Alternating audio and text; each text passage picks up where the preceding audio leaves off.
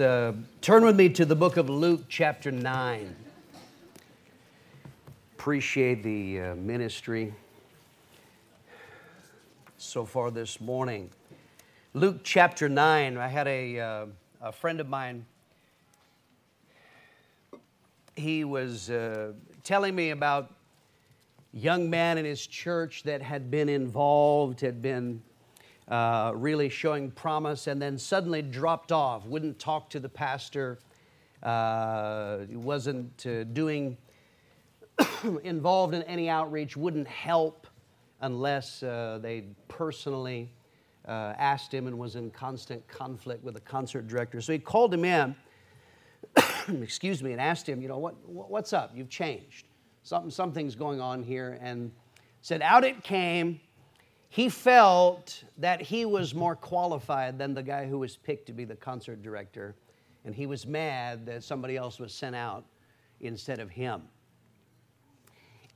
and when I heard that, I said, That is the beauty of discipleship. Imagine if all we had was a class and having someone take a test, he would have had that in his heart and you would have never known. But in the process of discipleship, what he was was able to be brought to the surface so he could deal with it. Thank God he recovered. He's in ministry today. In the scripture that we are going to read, Jesus is dealing personally with some disciples as their heart is exposed. this is going to be true for every single person that is here there is a process of personal discipleship. God is going to deal with you individually. That is very, very uh, uh, important. There are pastors that are here. You are going to have to deal with your men individually. I want to preach about personal discipleship. Luke chapter 9, if you want to read with me, starting at verse 51.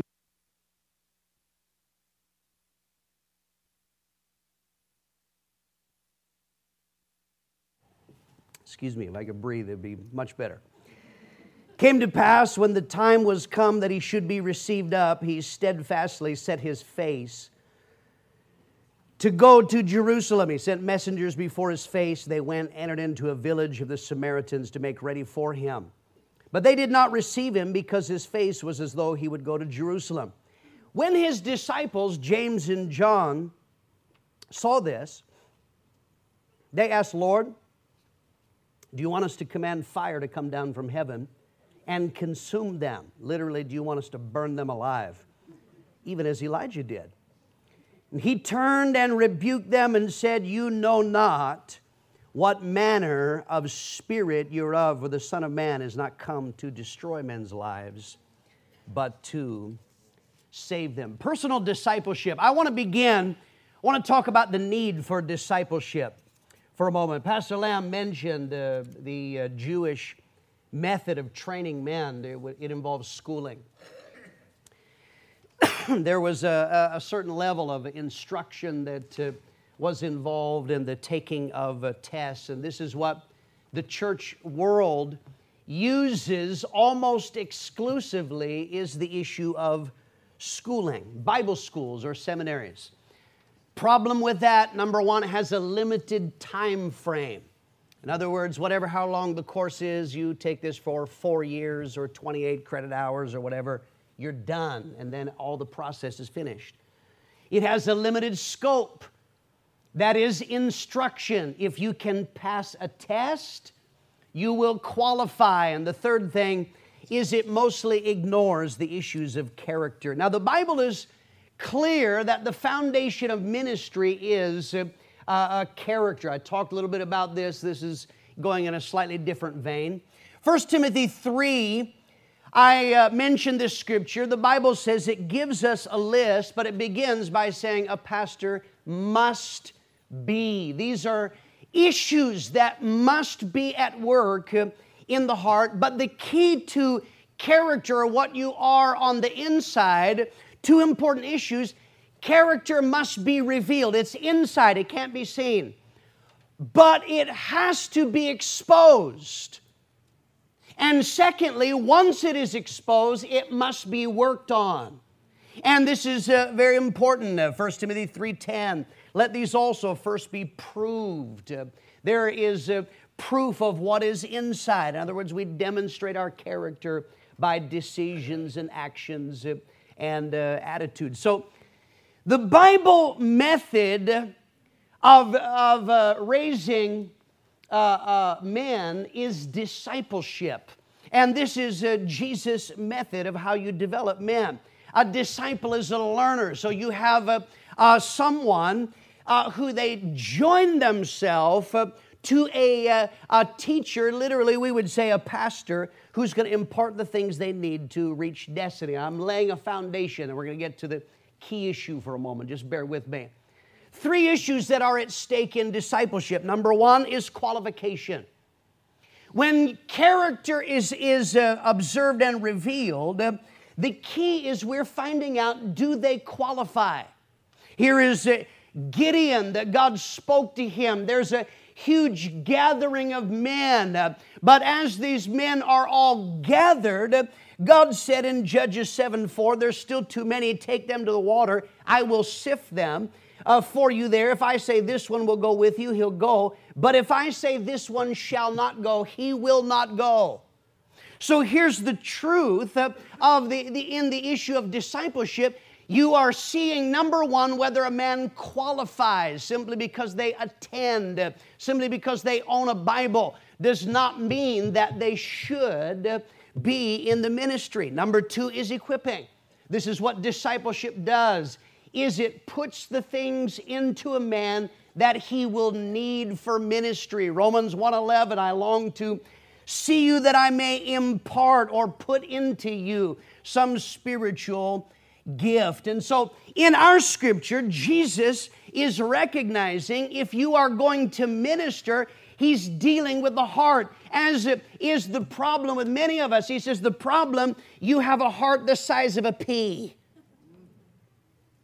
Prejudice. Here, Lord, here, the first time there's a problem, I got to answer it. Let's kill them all. He said, Your heart is the size of a pea. And he says, No, no, I need to put something into you, some love for people, make it larger. The third issue in discipleship is simple survival. And uh, I want to tell you something is that there can be things in our hearts that can destroy us. Let me say two words to you I want you to remember about ministry. Ministry magnifies. There is in the process when you get involved or you want to pastor someday, whatever is in here will get bigger. If what is in there is good, that's fine. If what is in there is bad, that's not good. And so, this is the issue. There can be issues of rebellion uh, or bitterness uh, or an entitlement mentality, uh, issues of lack of integrity with money, all these things that are, you can cover them, you can smile, you can pretend. Ministry magnifies. Yes. And so, because of this, here is the process in discipleship. Now we get to the central issue of our scripture, and this is what I'm preaching about. The problem with everything that I have said, we want to be equipped, we want to qualify, we want to, uh, to survive, et cetera, et cetera.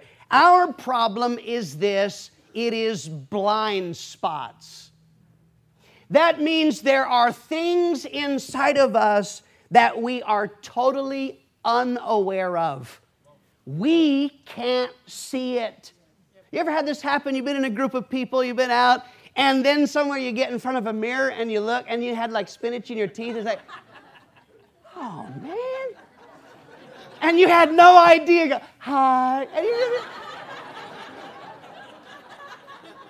someone's hanging out of your nose. It's like, man, how long's that been there? and you had no idea. We had a we had a wedding recently. Some new converts got married. I don't know if this. Uh, uh, we found this guy a suit. I don't know if he's ever been in a suit. He's standing in the back. He is so proud. He's looking smooth. They're going to get married. They got all found. I think they brought about 40 of their friends and family, all that. I went up, Johnny, you are looking fine, but your fly's undone. he's standing in the back, man. like, no, no. And he had no clue. That is our problem. See, here's the problem in discipleship is that in character, we can have things about us that we don't know. Here are the disciples, they're arguing who's the greatest? Yeah, yeah, who's the greatest? And Jesus goes, What? Get thee behind me, Satan. Whoa, whoa, whoa, whoa. You don't, you're not getting this. This is the problem in decide. We can, we can in our minds think things about ourselves that are not even in line. We just had the conference in July, and it fascinates me as a disciple making pastor to, to watch the, uh, uh, uh, the uh, maneuverings of disciples in a larger church before conference. Before conference, I have people come and, and uh, they suddenly want to talk. You know, Pastor, I need to talk to you. What happens if you have a problem with someone and it just happens to be the person they view as their rival in discipleship? And someone told me that some uh, uh, disciples' wives were getting uh, together. And one of them made the statement, yeah, because, you know, we're, we're, we're next. And the problem was the person who had come to the conclusion, we're next, you are delusional. That's, that's like not even close. What are you smoking? So you're coming to church, you go, I'm net. No, no, you got spinach in your. No, no. You don't get it. So, what we need is we need someone to show us our blind spots. This is the beauty of marriage when you have someone who knows you intimately. They can gaze into your eyes and say those words lovingly. Did you swallow a dead rat? Because your breath is killing me. and we had no clue. You need someone to tell you the truth. How many know what I'm talking about? So the answer in discipleship is you need a pastor. You need someone who, in the issues of the heart and in character, who will help equip you. But part of the way that they are going to expose your character to be able to work on it is they are going to tell you the truth. Here are these disciples. Think about this question that they're asking, when they ask this question, they are thinking, man, this is so spiritual. Lord, you know, like Elijah called down fire, would you like us to call down fire and burn these people up for you in thy name? And Jesus says, Your spirit is funky. They had no clue. This would have destroyed them if that this had not been dealt with. I want to say to you something. if you do not have a pastor, uh, that can be literal, you know, the, whether you don't go to church or whether you go to church but you don't really think that your pastor is good. If you don't have a pastor, you're, you will always be funky. Here's the problem. Uh, Pastor Lamb, I think, even mentioned this uh, in passing is those who do not have a pastor, they are psychos. You ever met this people? I was pioneering, had a friend that was uh, pioneering the next city over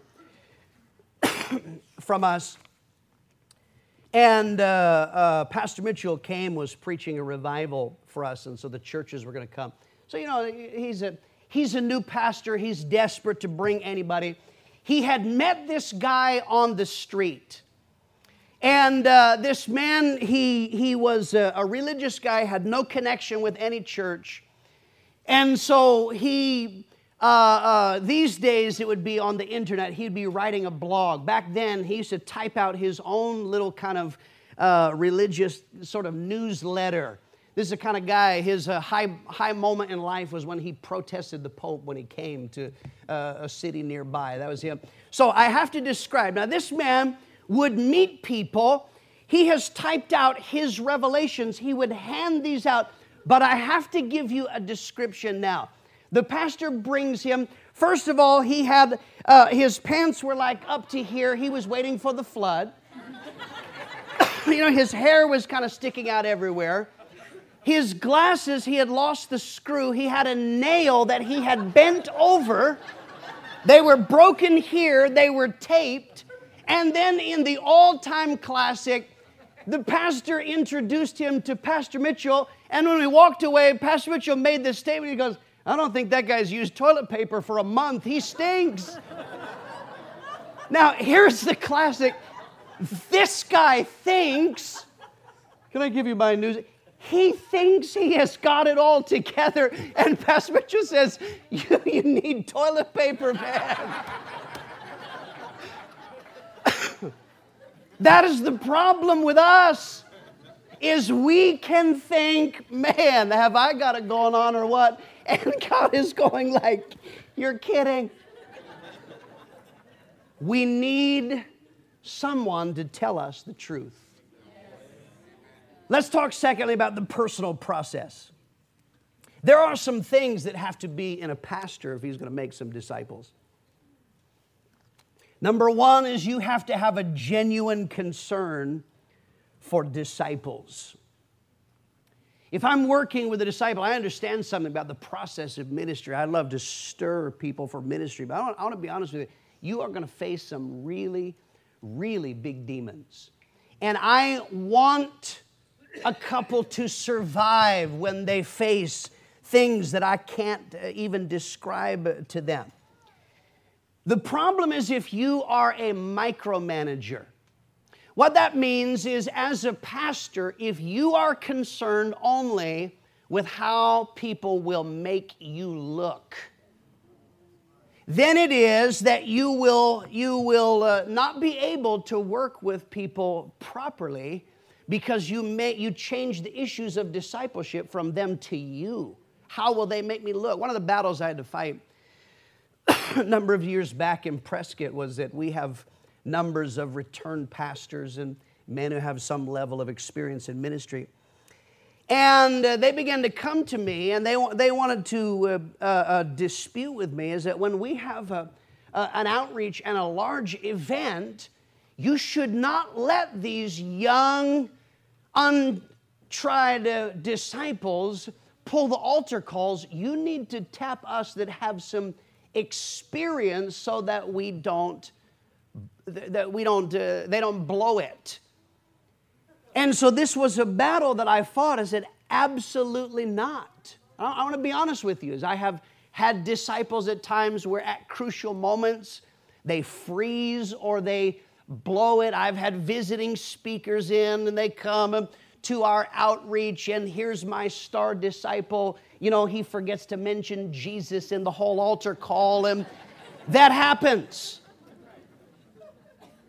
And that, you know, that doesn't make me look good. But the problem is, it's not about me, it's about the development. And I said, absolutely not.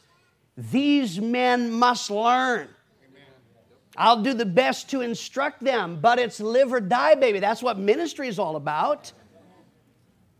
And so you have to have a genuine concern if you're going to make disciples. Number two, you have to have faith that God can change disciples. Anyone who works with people, you will come at points you're going to be very frustrated. You're going to think in your mind, are these people ever going to get it? And some men come to the conclusion, you know what? The problem is there are no good men here. They start getting disciple envy. They, they look at somebody else's disciple. You know, the, the problem was he got the good city with all the good men. All I got was the funky psychos in mine. They're, they're just, no one wants to do the work for God. I want to tell you something uh, is that it, it, becomes dangerous when, when you, you hear a man and every time he talks about disciples, he talks about how stupid they are. They're dumb and they're lazy and all that. I want to tell you something about disciples is disciples can change. Some of those stupid, funky disciples, they can change and become powerful men of God. And you have to have faith. The Bible says that David's men came to him in the cave at Adullam, they were in distress and debt uh, and they were discontented, but they became mighty men. And you have to believe that these guys that have hearts the size of peas and say stupid things and blow altar calls, that God can get a hold of them and make them into something powerful. The third issue we see in our scripture is wisdom in dealing with disciples. One of the major points, excuse me, One of the major points of discipleship is that every man is unique. Every man is different. If we had the Bible school method, we would give tests, and the problem with tests is they are uniform.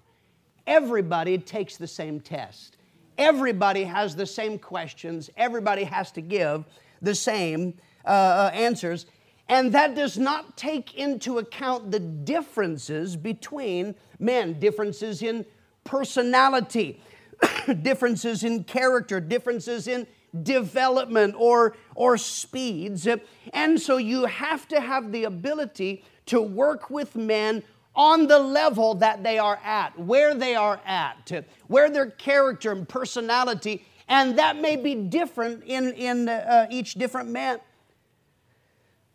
in the scripture here, Jesus says to James and John, You know not what spirit you are of. He's not talking to all of them. James and John had this problem. To Peter, he said, Get thee behind me, Satan. He didn't say that to all of them. He said it to Peter. That's what Peter needed. And so when you have a personal relationship in discipleship, then in involvement in ministry, a disciple maker is able to see needs and issues and address them individually and perhaps differently for at different times or for different people. There are some men that I work with, they lack confidence severely then much of my relationship in, in, uh, as a pastor is to be the pump. What they need is encouragement. No, you can do it. God's going to help you. That's what they need. There are other men, they have heads the size of Texas. They don't need a pump, they need a pin. That's my job is to bring you back to reality. That's different than my insecure brother. And there are others, they don't need the pin or the pump. They just don't get it. They need instruction. This is how you do an altar call. This is how you put together this. And so that may be different in different cases. There's a fourth issue has to do with a willingness to confront disciples. I want to be honest with you is that sometimes the process of discipleship is no fun. Because how many of you know when you tell somebody the truth, not everybody says, Why, thank you, brother, for sharing that with me. you have people, you tell them the truth, they'll get mad. Have disciples that pout, which I hate above all things. They pout. I speak to them, tell them the truth. You had spinach in your teeth, bro and then for the next 10 weeks, they, why would you be mad at me because I told you how bad your breath was? That doesn't make sense. They'll make it uncomfortable. Sometimes they'll begin to fight back or, or begin to criticize and, and find fault. I have a friend who's a pastor. We've been friends for 30 years or so. He's in the ministry. Every time I talk to him, we don't live close by, but every time I talk to him, he will always complain about the men in his church, various issues. He will tell me, I got this guy, and, and he's got a funky attitude in ministry, and blah, blah, blah. And this guy, he won't, this guy will dominate things or whatever.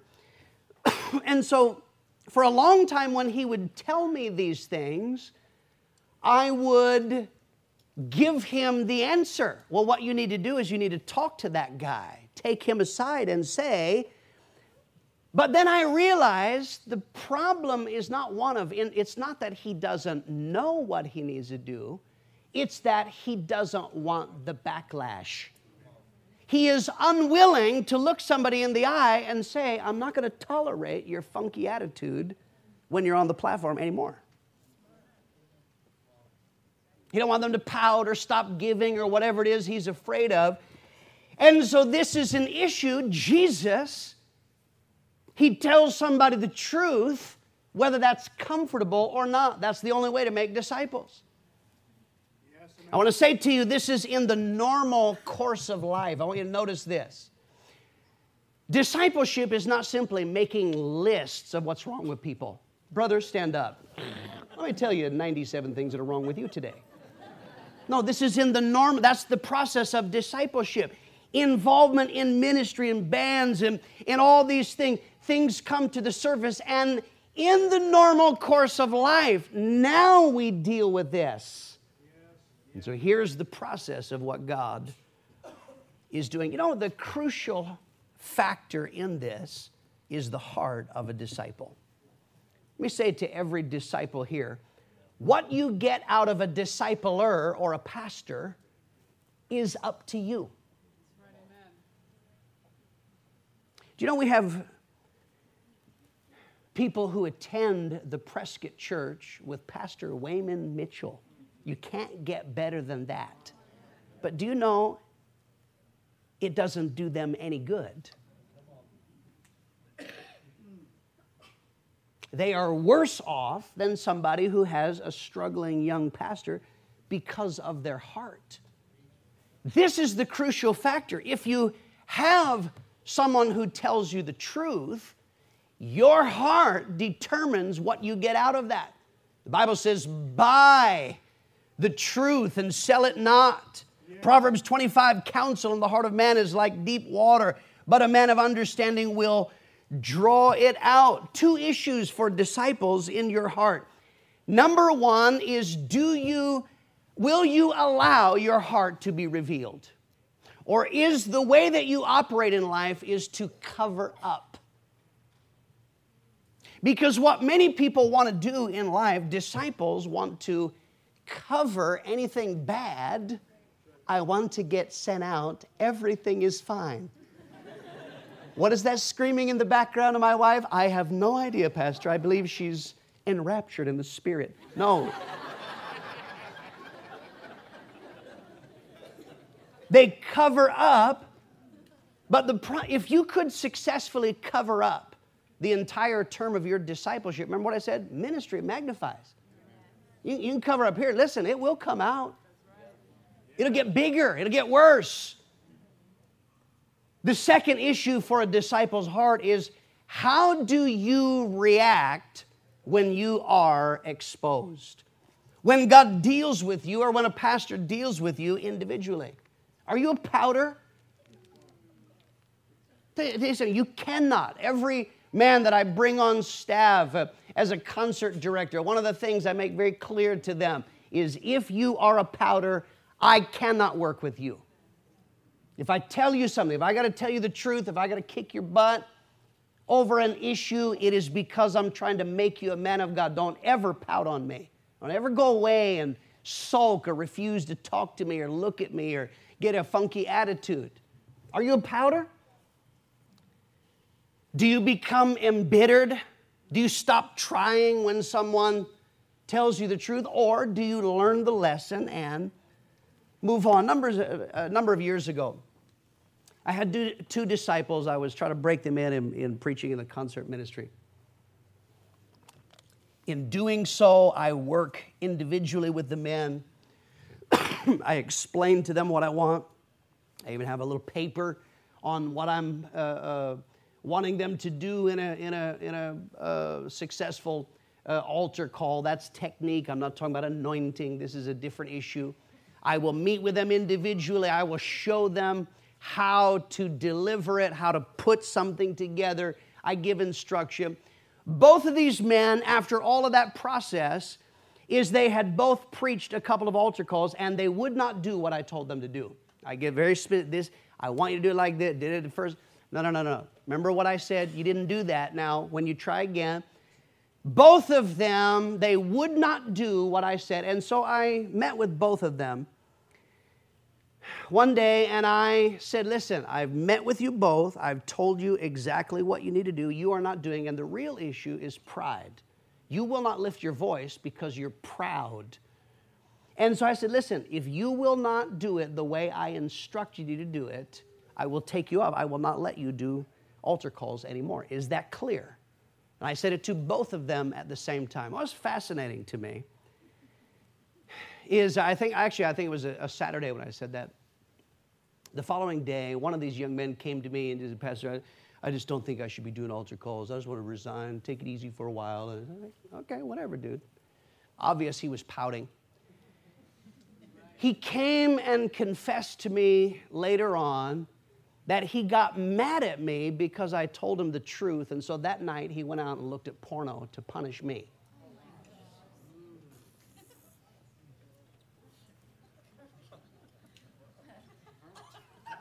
Man is backslidden today. He is divorced today.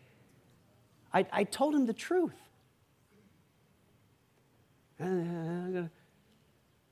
The other man heard the exact same conversation, took it to heart, learned the lesson, moved on, and is preaching the gospel today.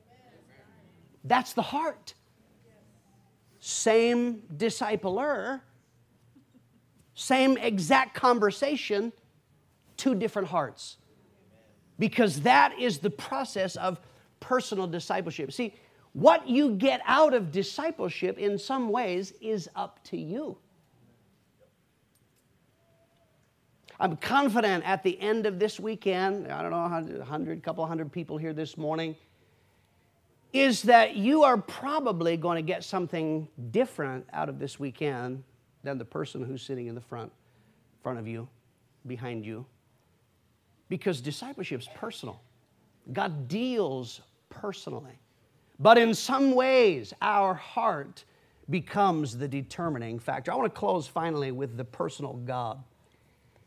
We must never lose sight of the fact that God is involved in the discipleship process. It is His plan. He's the one who told us to make disciples of all nations. And if it is His plan, then He is going to help us. He is going to work on us. Philippians 1 6. And I'm certain that God who began the good work within you will continue His work until it is finally finished on the day when Jesus Christ returns. If God is involved, let me tell you something. You can try, present your good side, you can pretend all that. Because God is involved, He arranges things to expose our heart. He doesn't want you to fool other people. So He arranges in the process of life. For some people, that will be relationships that expose. Others, it will be disappointment that exposes. Others, it'll be what happens in their finances or opportunities or rejection. The Bible says it was storms or crisis one time that caused the disciples to cry out. And so this is God. In our scripture here, God arranged rejection so that these men's small little pea hearts would be exposed. They were, they were doing pretty good. Go, cast out devils, heal the sick. Man, feed the fire. That was great. But then God caused, they're, they're just walking along with Jesus one day and caused them to be rejected. And when they're rejected, they go, Man, you want us to kill them all, Lord? ah, God set you up. Listen, that's what God does. Yeah, have you ever been set up by God? Yeah, something happened, and then you open your mouth, and the moment you you said, I shouldn't have said that. Because you just exposed yourself. That's God. I want to tell you something about God. If you want God to speak to you, He will. This is the crucial fact. We don't want to be blinded. If you want to do God's will, verse 55, He rebuked them and said, God is able to speak to you. Little while ago, I had a man at, the end of a Sunday night service. I'm standing at the uh, altar after the service is finished, talking to people. You know, people want to uh, counseling, want to speak to me about a number of issues. Had a man who came up and he asked me a question. He said, Pastor Greg, I realize that I've been saved for a number of years, and I realize I've been messing around. I, there, there are things in me that are hurting me. He said, I want you to tell me what's wrong with me. tell me what's holding me back in discipleship. He, he was very earnest, he was very honest about this. Now, several things. Number one, I didn't immediately leap in with a list. Number one, because I've learned something. Not everybody who says, Pastor, if you can see anything, just tell me. They're lying.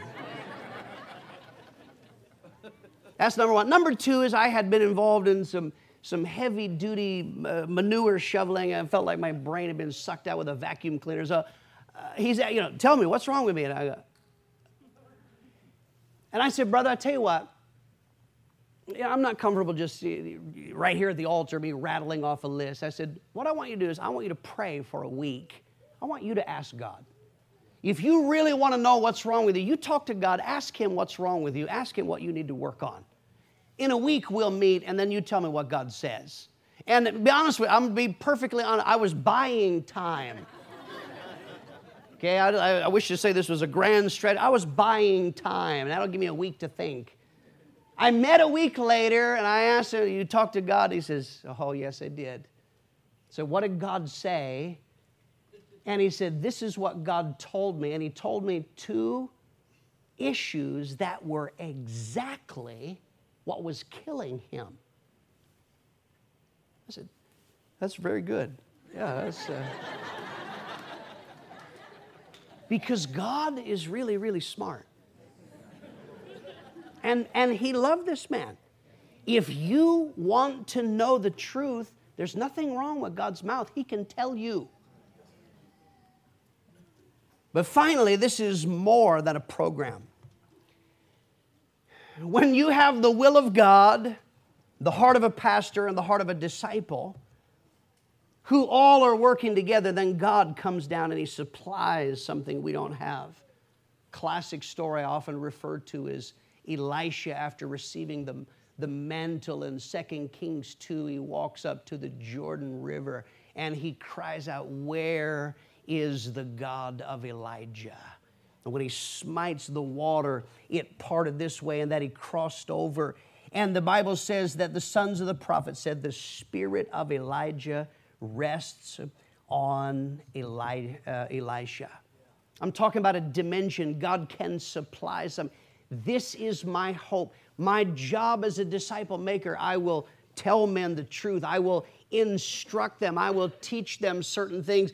But at the end of the day, is my prayer for them and what they must cry out for is a supernatural dimension that will change them, number one, equip them, number two, and prepare them for ministry and overcome all of the demons and all of the problems that they're going to face. We must have God. I close with this story. A number of years ago, we had come into the Prescott congregation. The son of some missionaries, Jack and Jen Miller have a son. His name is Tim. Tim Miller came, and when he was in Africa, Tim was a demon. he was involved in all kinds of nonsense, moved to Prescott, and stayed a demon. Coming to church, and, and uh, he was a little dirtbag. I had to watch him all the time. And got involved in a terrible car accident, almost died, had to be airlifted to another city. You'd think that would cause somebody. I need it. No, no, no, no, no. Some people are determined to be stupid. How many of you know this? He's still the same. And so comes back. Then there's a girl in the church, uh, Yesenia Morales. Uh, she was. She was. Uh, it looked like she was determined to be a little hoochie mama. She was another one. And so I'm be honest, these are the kind of people as a pastor, I'm counseling, I'm talking, but I'm watching. You know what I mean? And there are people, I got to watch them. I go, what are they doing? Because I know they're trouble. That was Tim and Yesenia. They both were trouble. But God got a hold of their hearts. For, they got saved. They got powerfully converted. Wound up uh, uh, courting, got married. And they decided to get serious for God. It fascinates me something about marriage. You ever notice this? When people get married, they never stay the same. Is they I've seen people get married and they go they go downhill, or I see them go uphill, but they never stay the same. There's something about marriage that's profound. Tim and Yesenia were one of those. They got married and they got serious about God. They changed, laid hold of God. Tim was a, a question every day. Ultimately became concert director. Every day he'd have lists of questions. He, he took my admonition to heart. If you're a disciple, you should be thinking, why do we do this? Uh, Pastor, why do we have altar? Why do we, you know, constantly asking questions, learning the Bible, et cetera, et cetera. We sent them out of the July conference into San Marcos, California. One week later, we sent them. I give instructions. I'm, I'm, telling them, you're getting a house, you do that. But the moment you hit the ground, your job is to win souls. A few weeks ago, before I went to uh, uh, South Africa, he uh, had texted me. They uh, are not open yet. They've just found a building, they're working on it right now. They've had no events yet. I think in the four and a half weeks that up until he sent me the text, he sent me a text that just in personal witnessing, he and his wife and Bible studies in their apartment, they had had 50 people saved so far. I want to tell you something. That is something that God changes people. That's the heart. Now, I've had other people who've sat under the same pastor and they're getting worse. It's the heart. Listen to me, wherever you're at, do you want to change? Do you want to reach your potential? Do you want to make history like our brother was talking about? Because that's your heart. We could leave here with a commitment. God, God, I want to be different. I don't want to come back next year for the rally and be the same funky person I am today. I want to be different. I want to be, I want to be a blessing to my pastor. I want to win souls. I want to change other people's lives. That's something God will work personally on us. If you're, a, if you're a pastor here, your job is to work personally with men, to cry out to God God, what does this man need? What does that couple need? So that we can make disciples and send them into the nations. Let's bow our heads and close our eyes.